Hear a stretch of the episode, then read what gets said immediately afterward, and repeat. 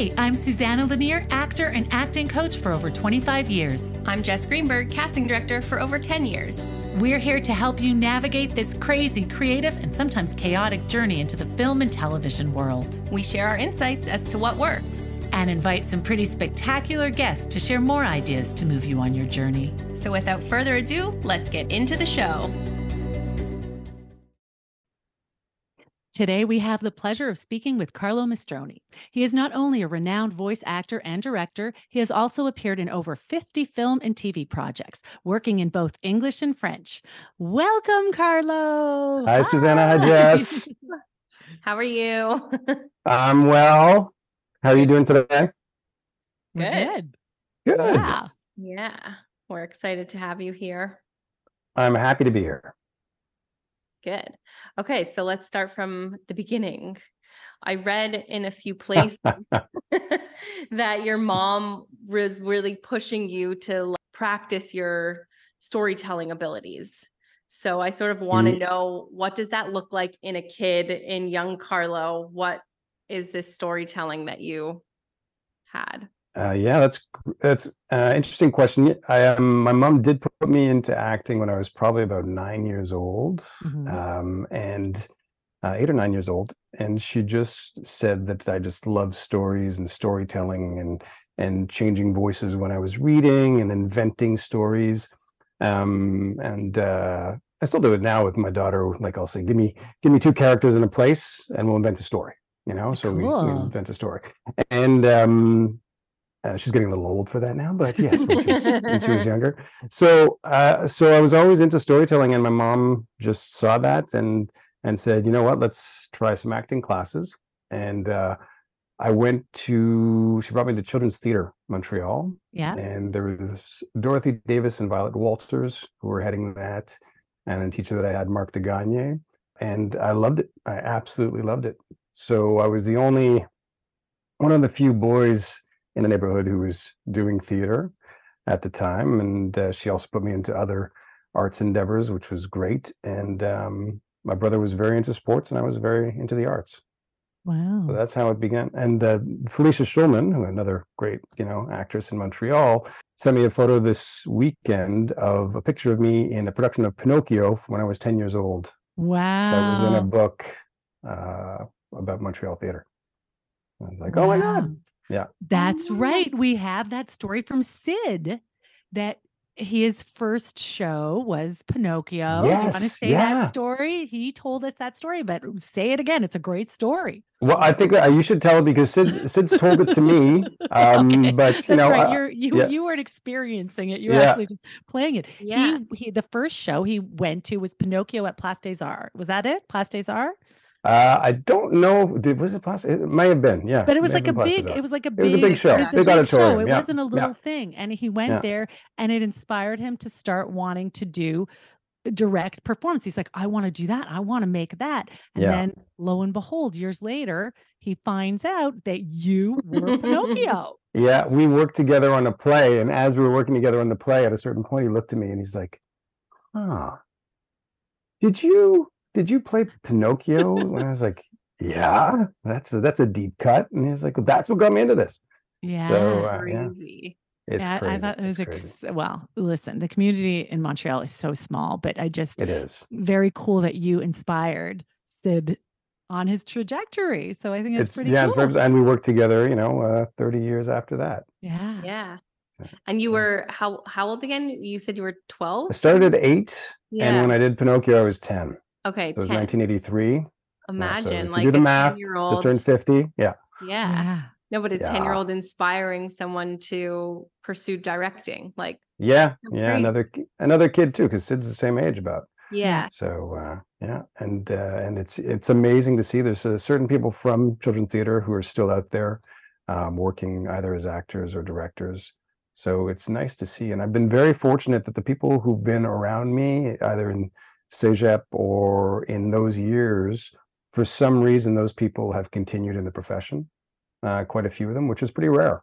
you know? Yeah. Um, So you continue on? Is it mainly like theater and drama class while you're a kid, or did you start booking commercials and voice? I started doing commercials. I started doing a lot of dubbing when I was around 10. I started dubbing as well. And uh, then when I was 13, I became a teenage boy and let the arts go because Okay. it wasn't fitting with uh, my my life at that point as a teenage boy who, who knows Yeah. too much, right?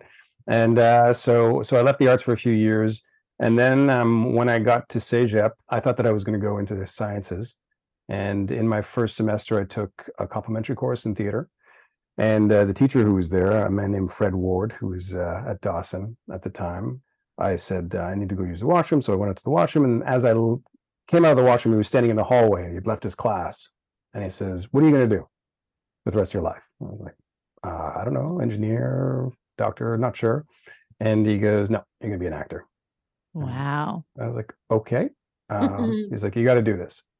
All right. Thanks very much. Why don't we get back to class? Yeah. and sure enough, I switched from from science to creative arts. Uh, kept going in creative arts. Absolutely loved it. Spent all my time in the TV studio at Dawson, um, taking theater classes as well, dance classes, music, anything I could do. I, I could do in the arts, and um, went to York Theater after that for a year. Was not enamored uh, with with that that type of schooling. I liked their first year that touched on everything, which touched on lighting and costume design and performance and and history. Um, but it wasn't a great match for me, so I left again. and Then went back to sciences. Right. Worked in healthcare for ten years. Got a degree in biochemistry, and as I was working in a private healthcare company, um, I just missed auditioning. And a friend of mine, um, who you all know, Catherine Hertzebis, Yes. uh, who's an agent now, who's at Cameo. The same week that I decided that I wanted to start auditioning again, she was starting as an assistant agent and called me up. She goes, I know this is a, you know, shot in the dark, but maybe would you want to start acting again? So it was really kind of Mm. kismet, came back together um, and started working together. And we've been I had no since. idea. So That's cool. Karine Yeah. was the one who sort of nudged you to get back into the game. Well, Catherine called, like I said, the, the week that I, you know, had the conversation of I want to, I want to give this a go again. Um, she called me and said, uh, you know, I'm Isn't it- starting as an assistant agent, so it's just Wow, that's so synchronicity, Crazy. like putting it out there and then all of a sudden being open Yeah. to receive it. and that was Oh, we love years ago. that. we love Yeah. our woo woo stories. it was, it really was It's that kind of moment. woo-woo. It's like, uh, sure, uh, strange that you should call. yeah. Has So has the sciences, having a background in sciences, has it helped you as an actor?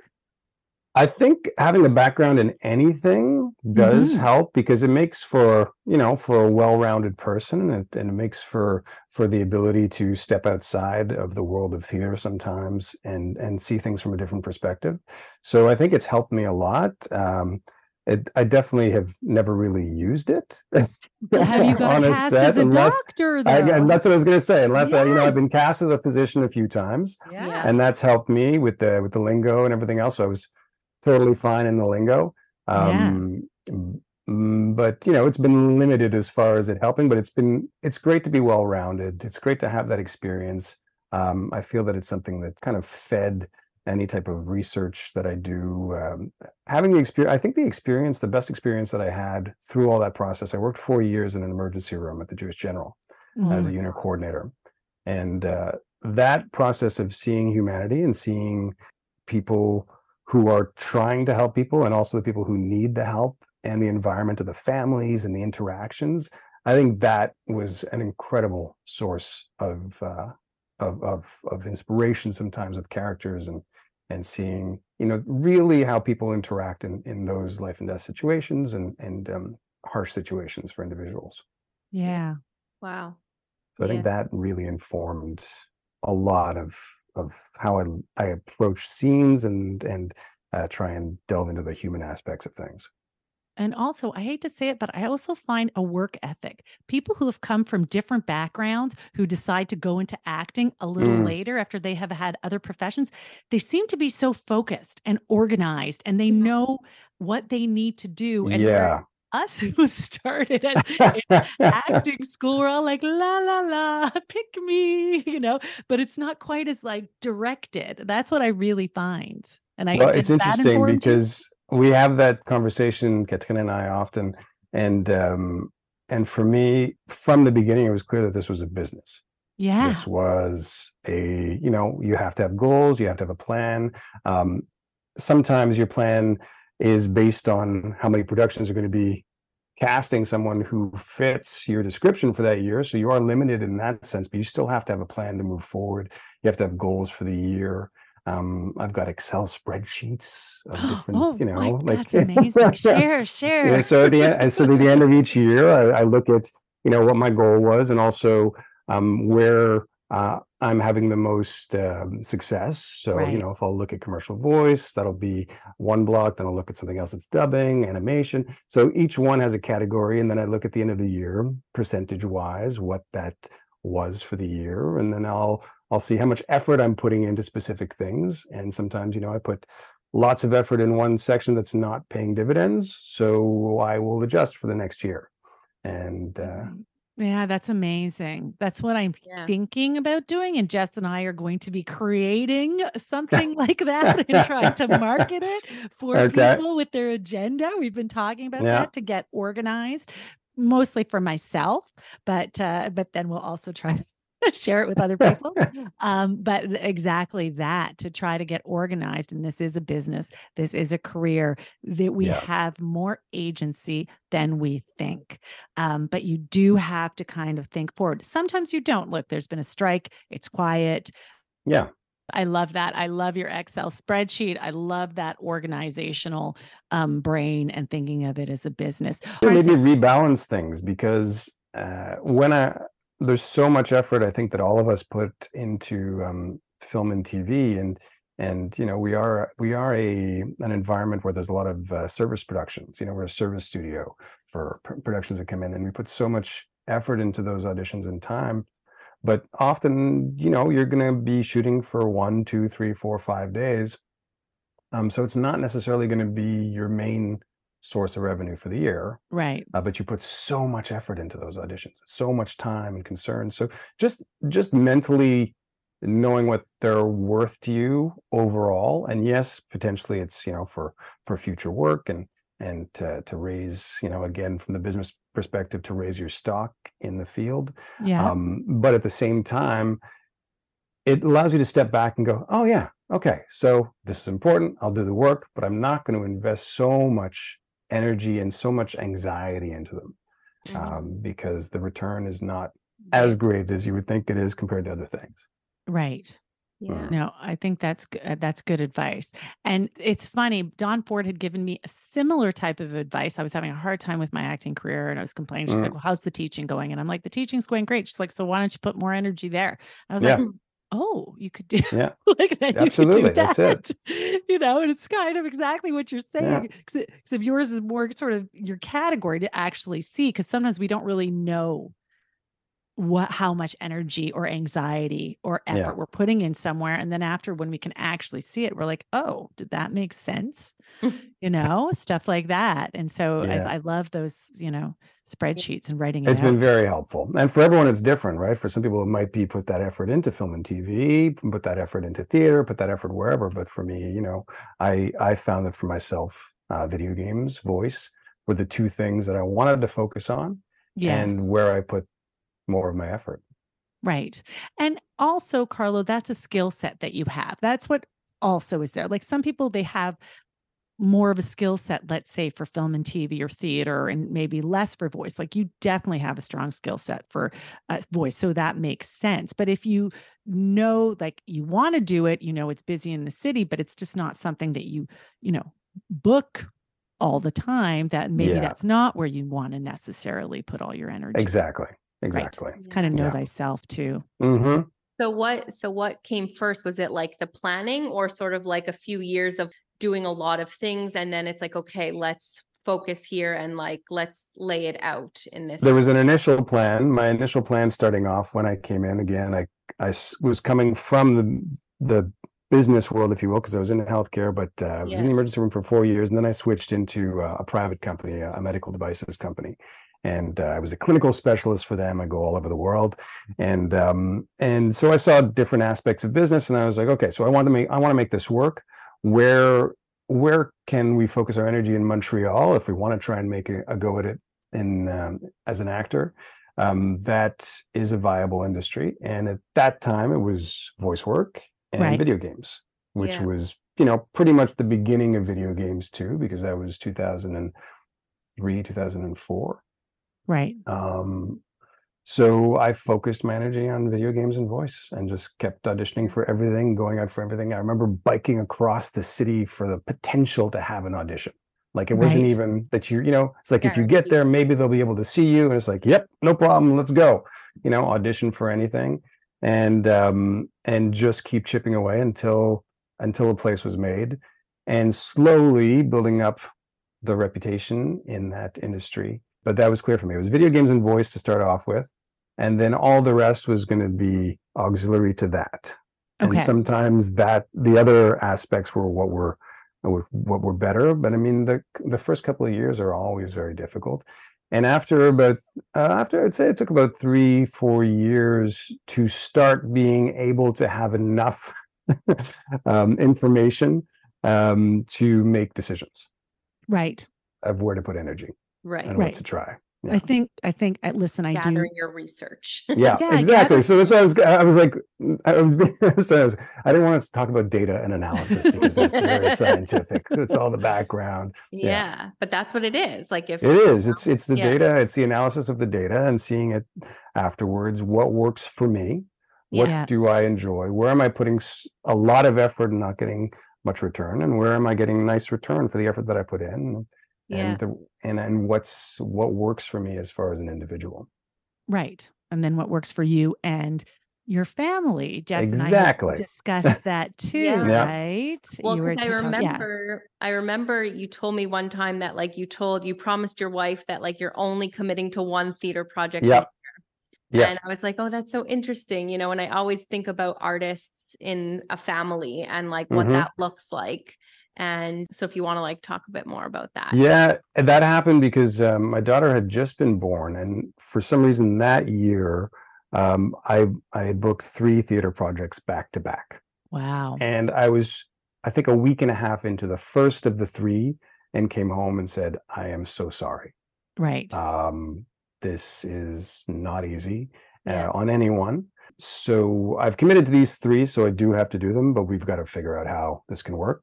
And we came to the understanding that one theater production a year uh, would be okay, particularly when Yeah. my daughter was younger. Uh, but more than that was just too much. yeah, So you know, if I was lucky enough to get cast in something uh, that year, then great. But I would never try and do multiple projects because it's it's too time consuming. yeah. yeah. especially Yeah. with a newborn.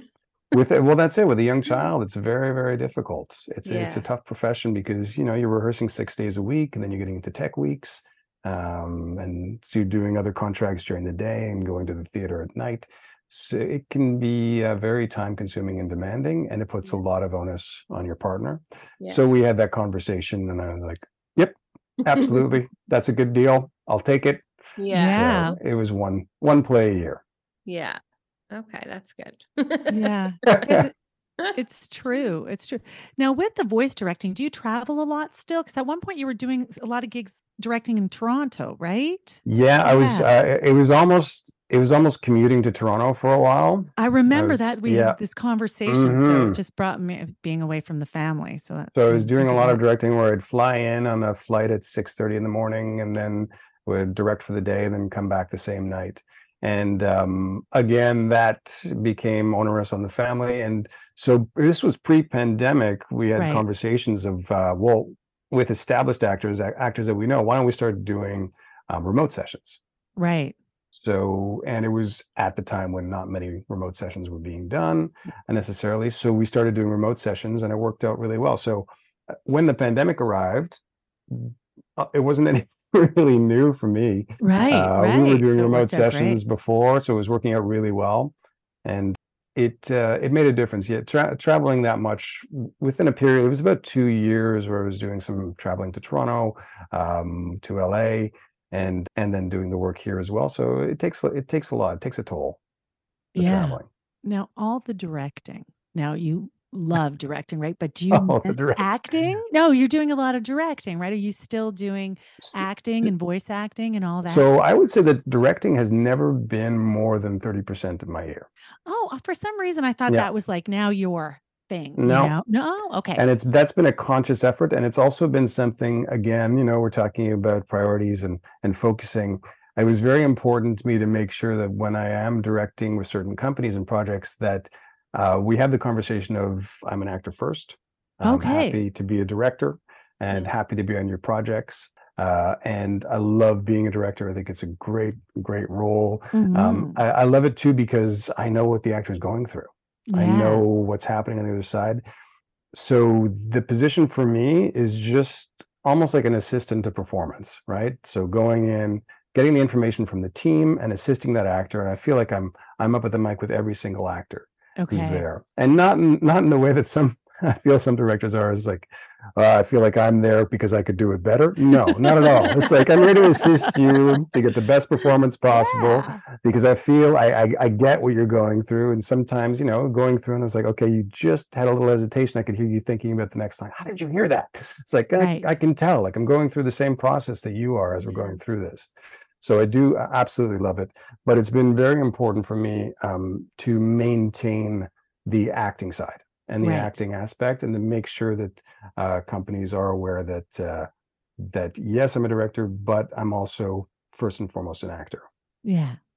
and that's a that's a continuing process for everyone because it's easy the directors get brought onto a project earlier and for a more extended period of time Yeah. uh, so sometimes it's happened for sure that i've missed out on acting gigs because i was directing a project Mhm. Yeah.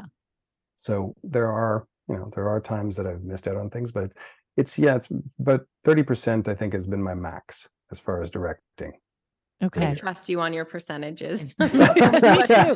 Me too. His I, data's I good. know it's all there. I i can show you the pie chart it's right there yeah I love it. So busy. So that's we're so gonna- cool. We're putting yeah. a pie chart in our uh, agenda. okay, pie charts. Yeah, we maybe need yeah, two because I've got the bar like- graphed by year and then the pie chart for Oh the my year and the, gosh.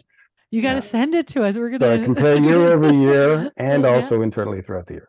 I Yeah. love it. I love so yeah, it. I mean, for also for those like who are listeners who don't know, like you, so you're an actor first, but you also direct. You also have done casting before. Yeah.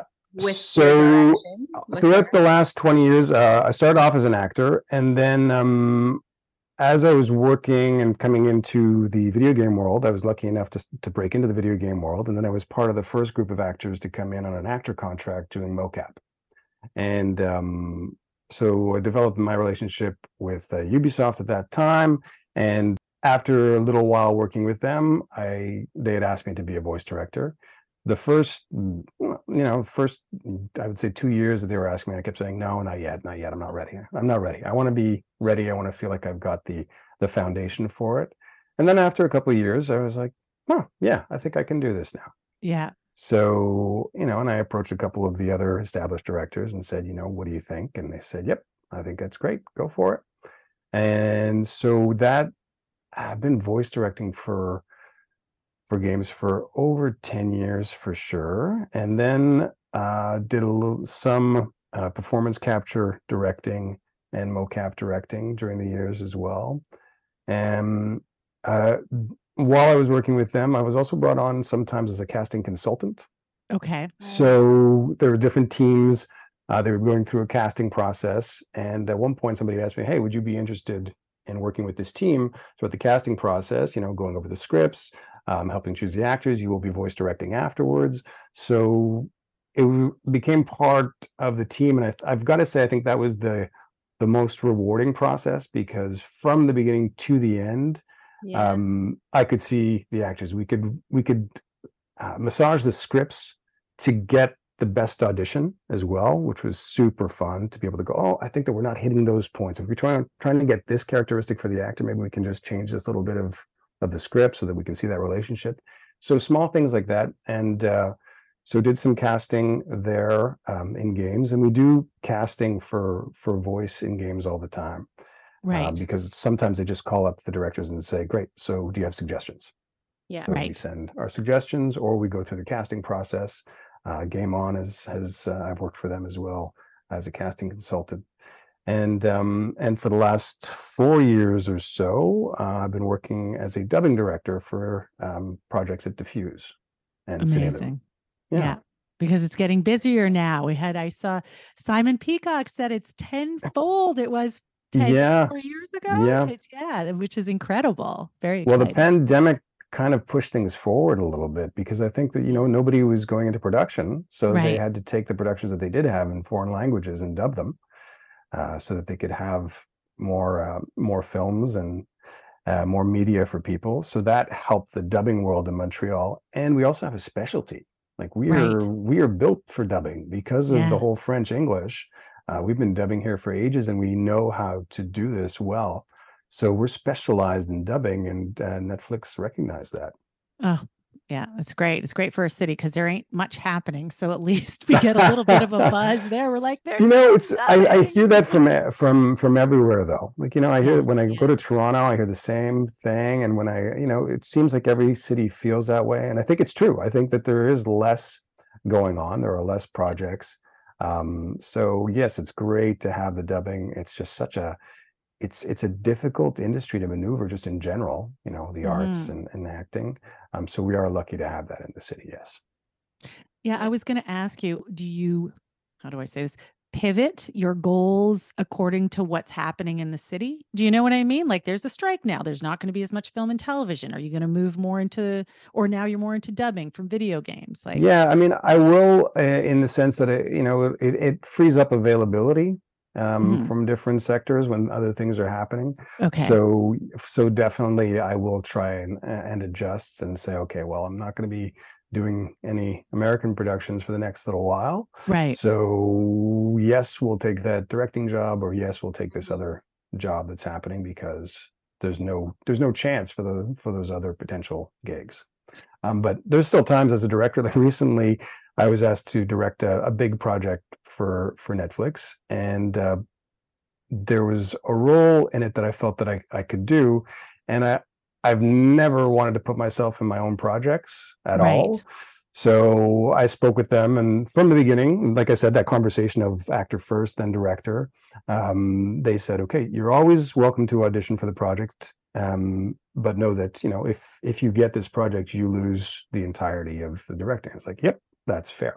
Right. So I I auditioned for it, I didn't get it, and uh, and you're and, directing you know, it. Uh, uh, no, I'm an not NDA. directing it, Oh, you're and I couldn't I Oh, couldn't you know because I couldn't? I made the decision at that point. I'd rather audition for it Oh, and lose the direction okay. than than have the guaranteed direction for for Yeah. two two months.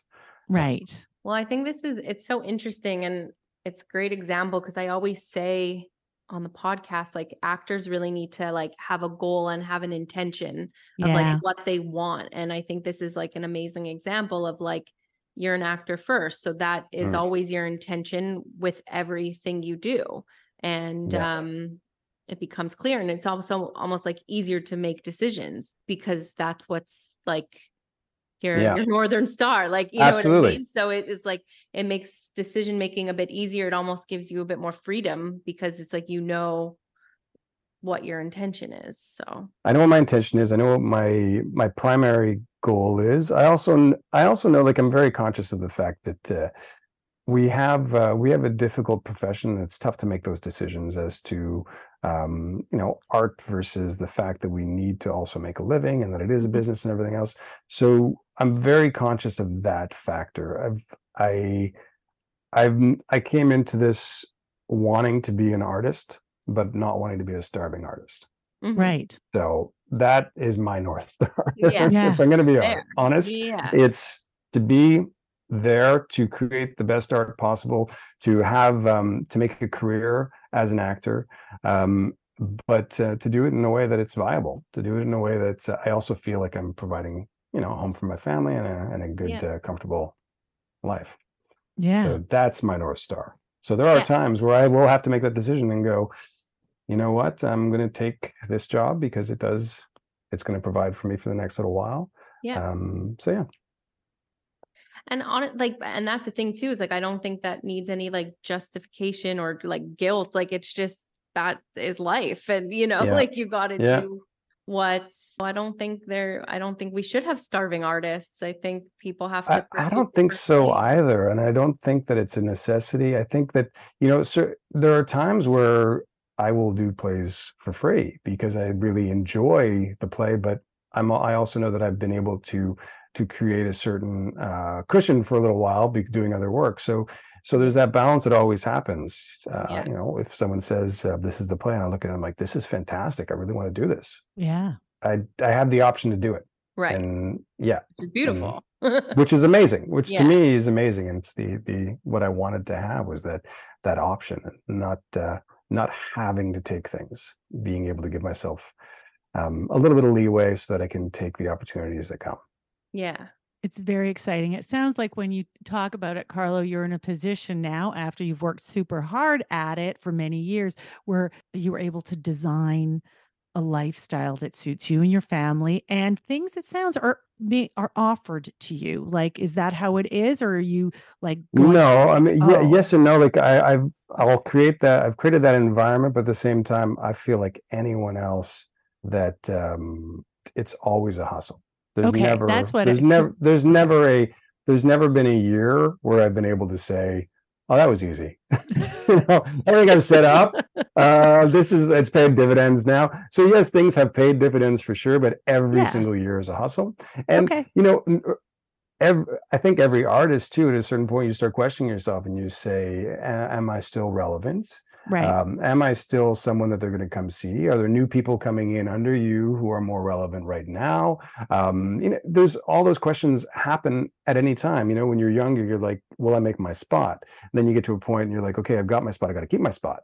And then you know you've got your spot you've had it for a while it's like okay well i've had my spot for a while they're gonna you know so is someone gonna push you out of it? So there's always a concern and there's always a hustle and there's always a decision making process um, that can be difficult and you never know whether or not you're making the right decision so right. so there's never there's never been a time where i've been able to sit back and just go i've got this i'm good Right. Here Yeah. it comes. I've made my decisions and I've happened, you know, it's it's worked out well. Knock on wood. I'm, you know, it's Mhm. it's it's worked out well. Um, but uh, I don't sit on my laurels. right. yeah. Now you work equally in both French and English. Is that right? Uh, I would do. I, I would say no. I would say it's uh, probably about twenty percent in French, eighty percent in English. Okay. Okay. Yeah.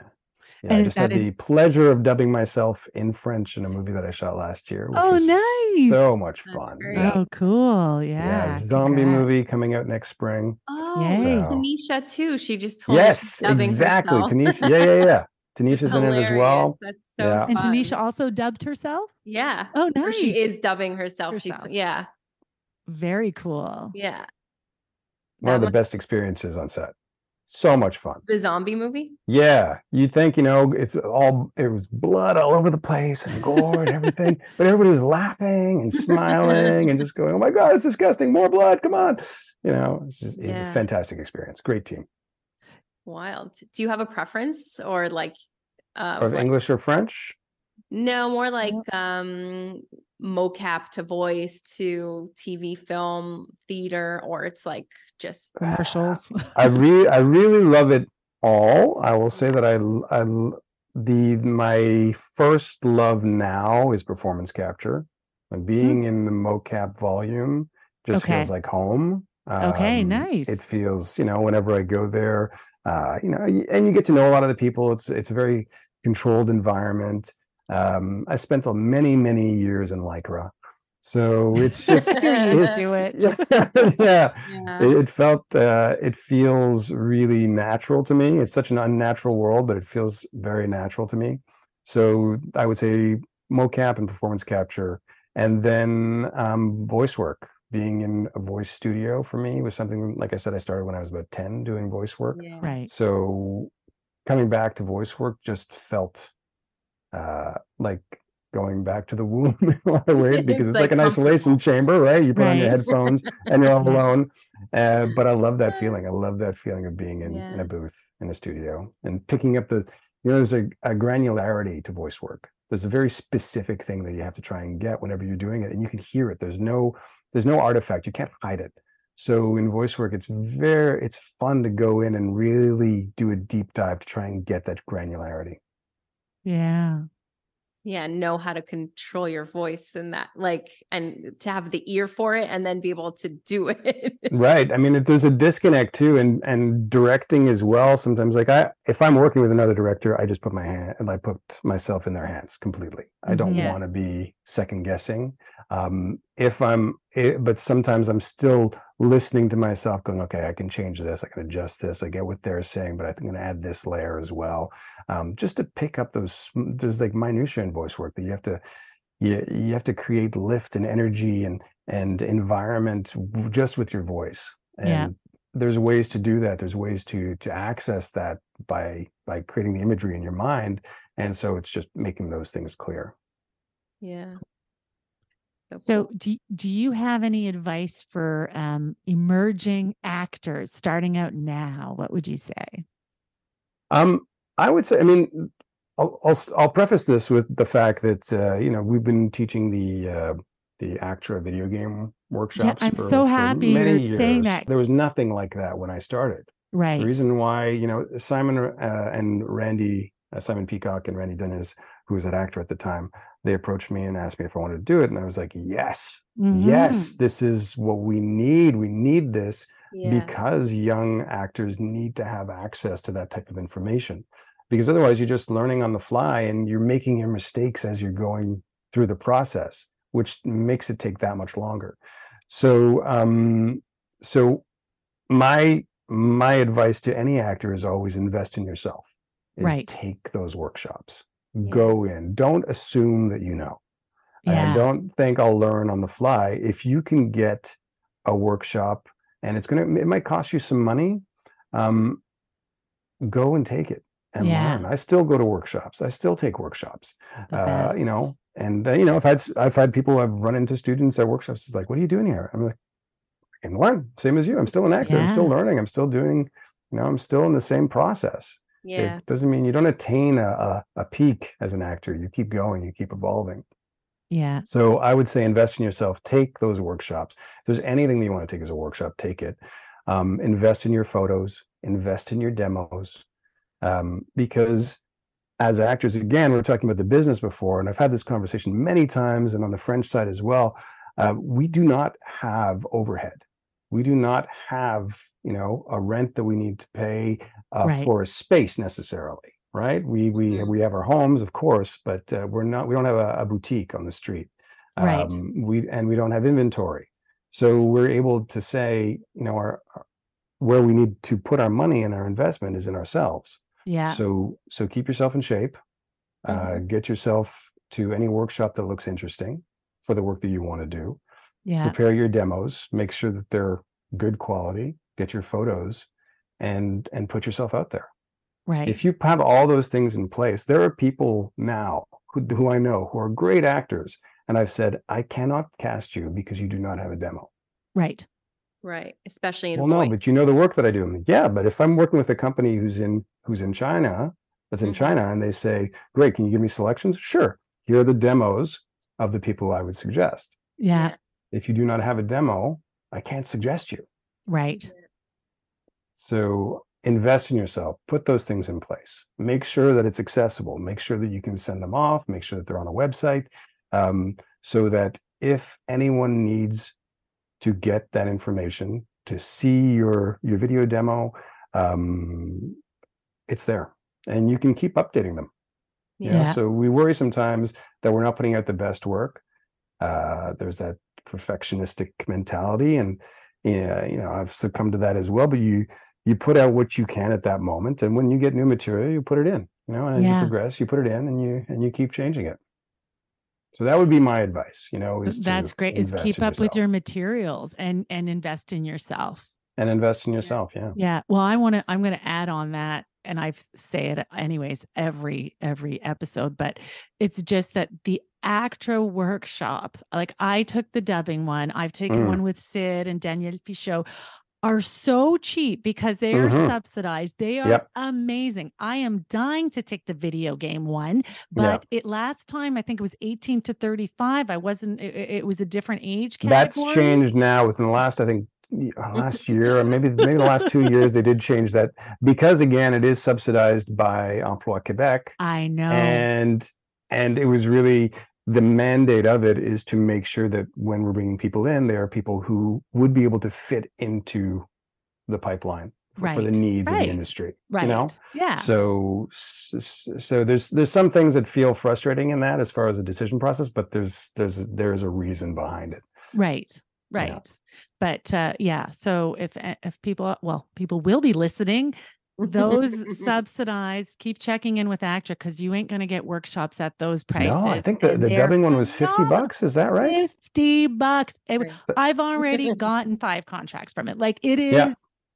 The best. The Mhm. teachers, Carlo, you taught one, right? Or you Yeah, I just taught the one in October. Yeah. amazing like uh, uh, Yeah. the best and we get to work with directors who will potentially cast us like Right. there's nothing better than that too like i'm an acting teacher so yes everybody i want you to come to my class but i'm Mm. not subsidized and i'm not a director so i know great sell great but i'm really nice and we do great work I, you know, I know great things of your workshop, Susanna. So Oh yeah, thank you. And I'm not I'm not downplaying myself. I I think my work is great, but if like you're on a limited budget, man, get those ACTRA ones because they are n- they're just Absolutely. the best. They're Yeah. the best, and they're cheap as you cannot get cheaper, and they're just phenomenal. it, it's know. interesting too. And, and, uh, in the past, when I started uh, way back, I would call up in Toronto and say, Hey, if I put together a workshop and I got 10 students in Montreal, would you come to Montreal to, to give a workshop? Yeah, and um, I had, I had tried with a few different people, and every single one of them had a little bit of a snicker and said, "You won't get ten people in Montreal." And I was Wow. like, "What?" And they're like, and they said, "In Toronto, no problem. We get people who who are investing in their careers, um, but they tried to do workshops in Montreal before and got no traction." wow. um, and it was surprising to me. And I, and I was like, "What is like? I don't know what the difference is, and I can't speak to what the difference is." But I remember at the time hearing that and going, "Okay, well, I don't know what the difference is, but that's unfortunate." And I think that it needs to change. I think people need to, like I said, invest in themselves and make sure that those workshops are happening in Montreal as well. Yeah, Because the better workshops we get here, the better it is for everyone. yeah, absolutely. Thank yeah. you for that. Yeah, I don't know if the curriculum in theater school has changed, but I've seen theater kids audition for film and TV, and it is very different. And so, if you're graduating from theater school, you need Yeah. to take on camera workshops. Yes. You do.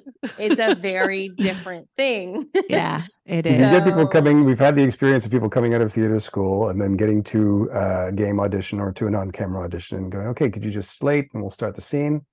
Can I? Can I what? Yeah, Like, Oh, so you've That's gone through three years, Years. of school and Yeah. you were you don't know what a slate is. Yeah. So yeah. it's like, hmm, okay, Yeah. yeah, because it does. It, it- people will notice it. You know, it's kind of like, oh, they because they can't be a professional if they don't know what the word slate means. Like it's just well That's that's, it. like So I mean, take those on camera, uh, eh, those on Yeah. on camera workshops to make sure that you know that industry and the vernacular for that particular industry as well. yeah, Yeah.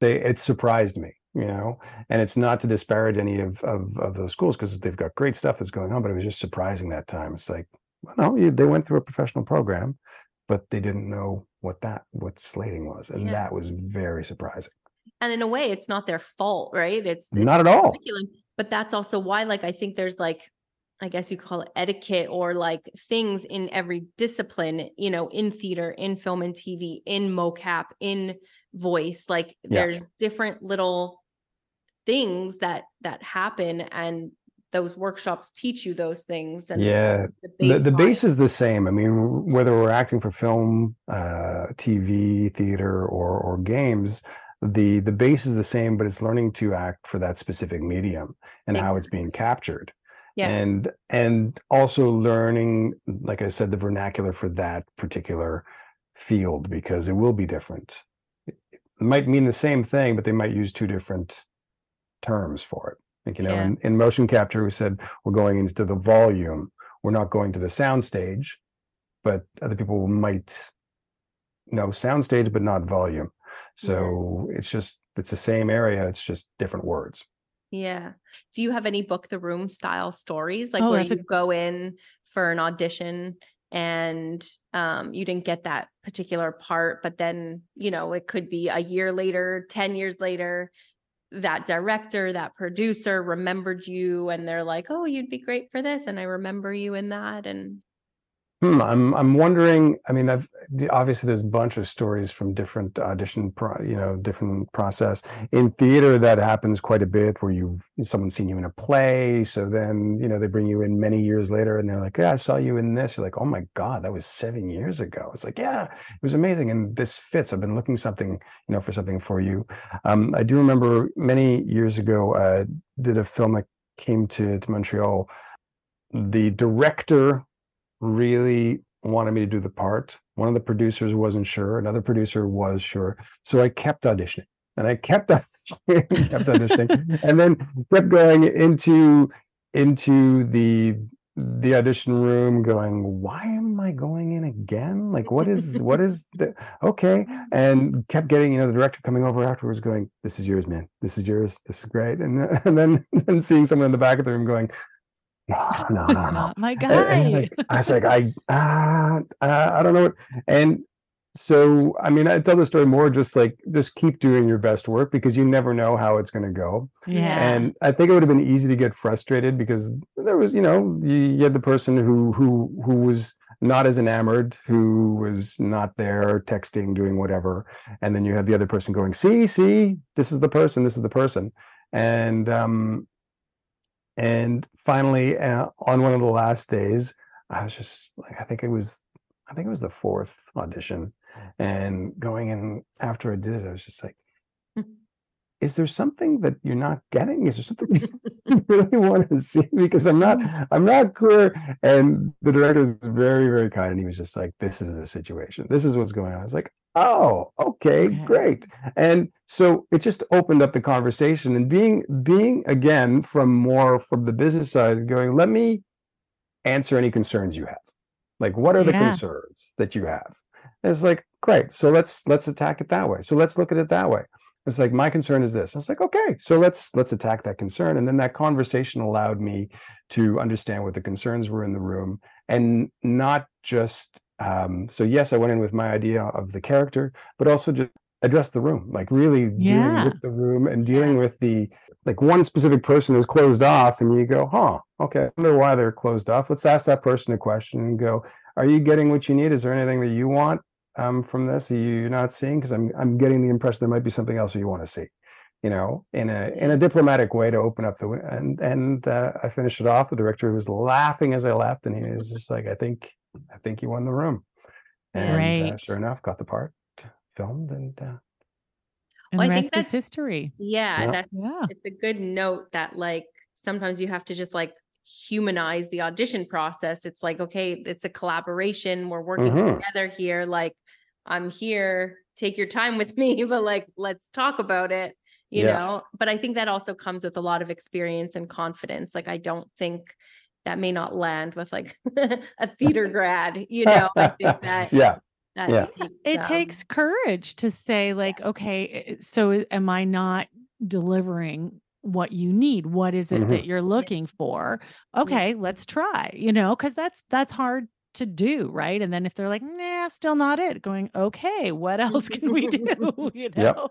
like if Yeah, they're what else? dead set on not wanting you and you're like, yeah. Got more up my sleeve, let's try this. you know? yeah well but that was it and from for me at that point you have nothing to lose too and Yeah. there was no, no there was no animosity it was just like i really want to know like what do we need like what do you what do you need Love let that. me let me No. help you And thank you so much. much for doing this. It was great talking to you. my pleasure great talking to the two of you as well we will see each other live soon Yeah. So for today's takeaways, one, arts will always be there for you. Two, having a background in anything helps. Three, every year is a hustle. And four, treat acting as a business. Focus your energy where you'll get a return. Thanks, everybody. Thank Bye. you. Bye. If you're enjoying this podcast, we would really appreciate it if you could take a moment to support us. Leave us a review on your favorite podcast app. You can share this podcast with your friends and colleagues and follow us on social media at Book the Room Podcast. We put out episodes weekly, so subscribe to the shows to get notified.